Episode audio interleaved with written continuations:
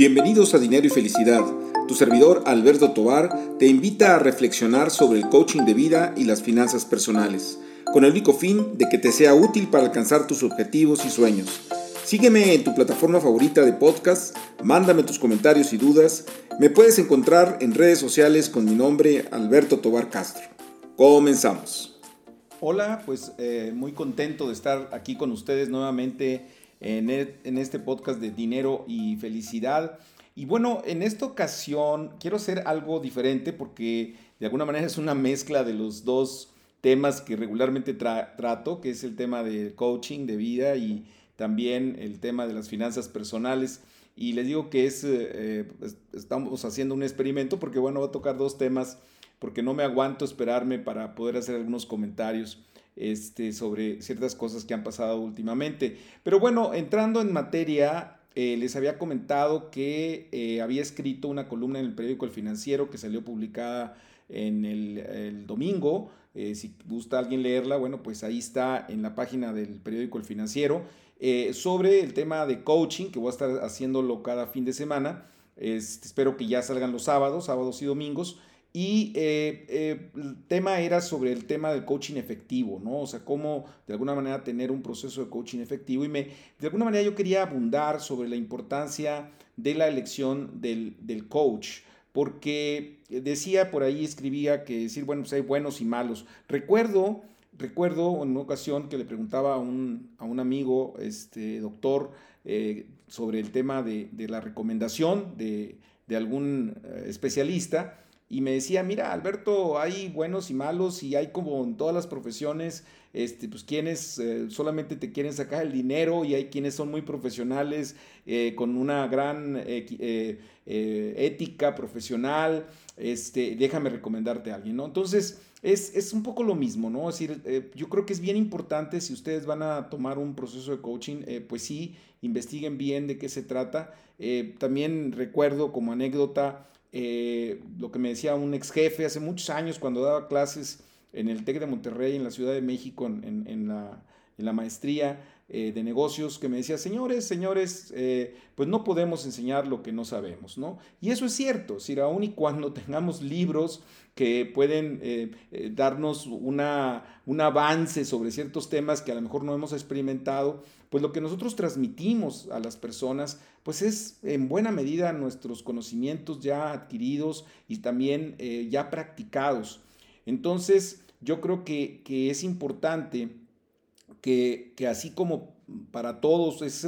eh, muy eh, pues enriquecedor seguir aprendiendo, bueno, para alguien que se dedica al coaching, pues todo el proceso de aprendizaje tiene que ser permanente, tiene que ser constante, porque de alguna manera eso es lo que pues vertemos con nuestros clientes, con nuestros coaches, eh, y, de alguna manera pues no, no, dejamos de ser lo que somos, ¿verdad? Eh, este, en, todos los sentidos, en todos los sentidos. Entonces, aún y cuando hay eh, pues una técnica general que podemos aplicar, yo creo que esa habilidad intrínseca en la persona, como por ejemplo en la manera en que se preguntan las cosas, en la manera en que se hace la, empatía eh, con la otra persona, eh, pues también yo creo que eso es muy, muy importante, porque eso es lo que nos va a permitir entrar a una confianza mayor entre coach y cliente en tema de reflexionar eh, para poder reencuadrar situaciones y también buscar opciones, alternativas diferentes a las que de alguna manera se tenían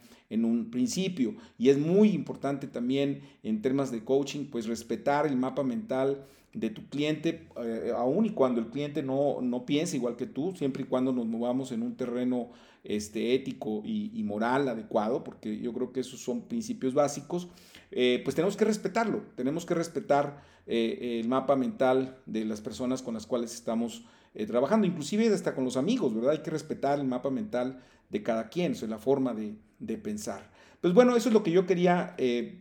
añadir a lo que les decía que había escrito en el periódico financiero. Y la otra cosa que no me puedo aguantar es el tema de la perspectiva del 2023, porque yo les advertía que se está moviendo la economía de manera muy rápida y que puede haber cosas que estén moviendo la aguja para un lado para el otro. Yo creo que son buenas noticias, por eso también yo quería eh, añadirlo a este comentario, ¿no? Que pareciera ser que no tiene nada que ver, pero creo que tiene mucho que ver, que es el, hecho de que se capturara al hijo del Chapo después de que se había dejado libre y todo lo que pasó en Culiacán y que pues de alguna manera el ejército eh, se fajó y,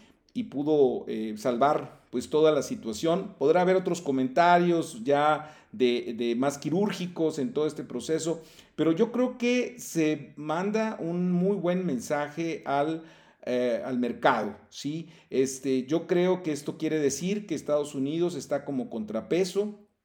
que eso nos ayuda también para generar inversiones, que nos ayuda para generar crecimiento, este, que de alguna manera necesitamos un México estable, que no es posible que no es, eh, eh, eh, pues sí es posible porque ha sucedido, pero que no es bueno y no debemos de permitir que tengamos un narcopoder en nuestro país, ¿no? que, que, que, nos, que nos limite en nuestro crecimiento económico, en nuestro desarrollo, y eso le pega, por supuesto, a las finanzas personales y le pega a los negocios grandotes, chiquitos, medianos, este, porque tiene que ver con la confianza de cada uno de las personas que tiene sobre el, su patrimonio y su, su, desarrollo. De hecho, eh, en la medida en que ha habido avances de la, de la delincuencia, a mí me han llegado este, preguntas del corte de cómo le hago para salirme del país, podría irme a Estados Unidos como inversionista o podría irme a España como inversionista, cuánto necesito. Y esos, esas preguntas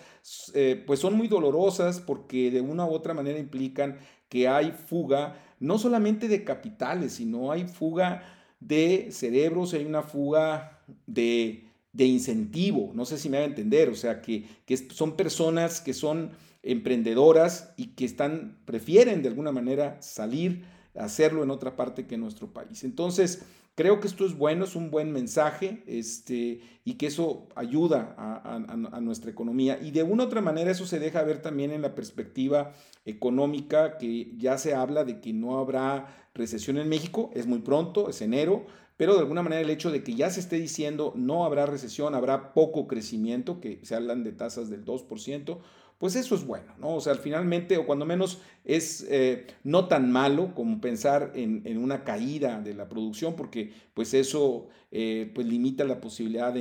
empleabilidad y, este, y de generación de, negocios, ¿no? Eh, esto no quita, o sea, porque no quisiera que esto se malinterpretara con un tema político, esto no quita que, desde presidencias, desde gobierno federal, se siga trabajando en temas de corrupción y en temas de, ayuda a, las clases menos favorecidas y de apoyos y de subsidios, que de eso podríamos tener nuestra propia opinión personal, pero eso es independiente. O sea, en un país que no hay crecimiento, simplemente veámoslo independientemente de la ideología, en un país que no hay crecimiento, no hay bienestar suficiente para la población, para pobres y para ricos, para todo mundo. Entonces yo creo que es muy importante estas buenas noticias que se dan muy en el arranque del año. Esperemos que continúen así para que pues, el 2023 sea de, todo, de todos los años el que mayor éxito podamos tener en nuestras, en nuestras finanzas. Pues bien, esos son los dos comentarios que quería hacerles el día de hoy. Espero que hayan sido de utilidad. Como siempre, estoy muy, muy atento a sus eh, comentarios, sus críticas, sus sugerencias en redes sociales y muy en particular en Instagram arroba atobar.castro. Hasta la próxima.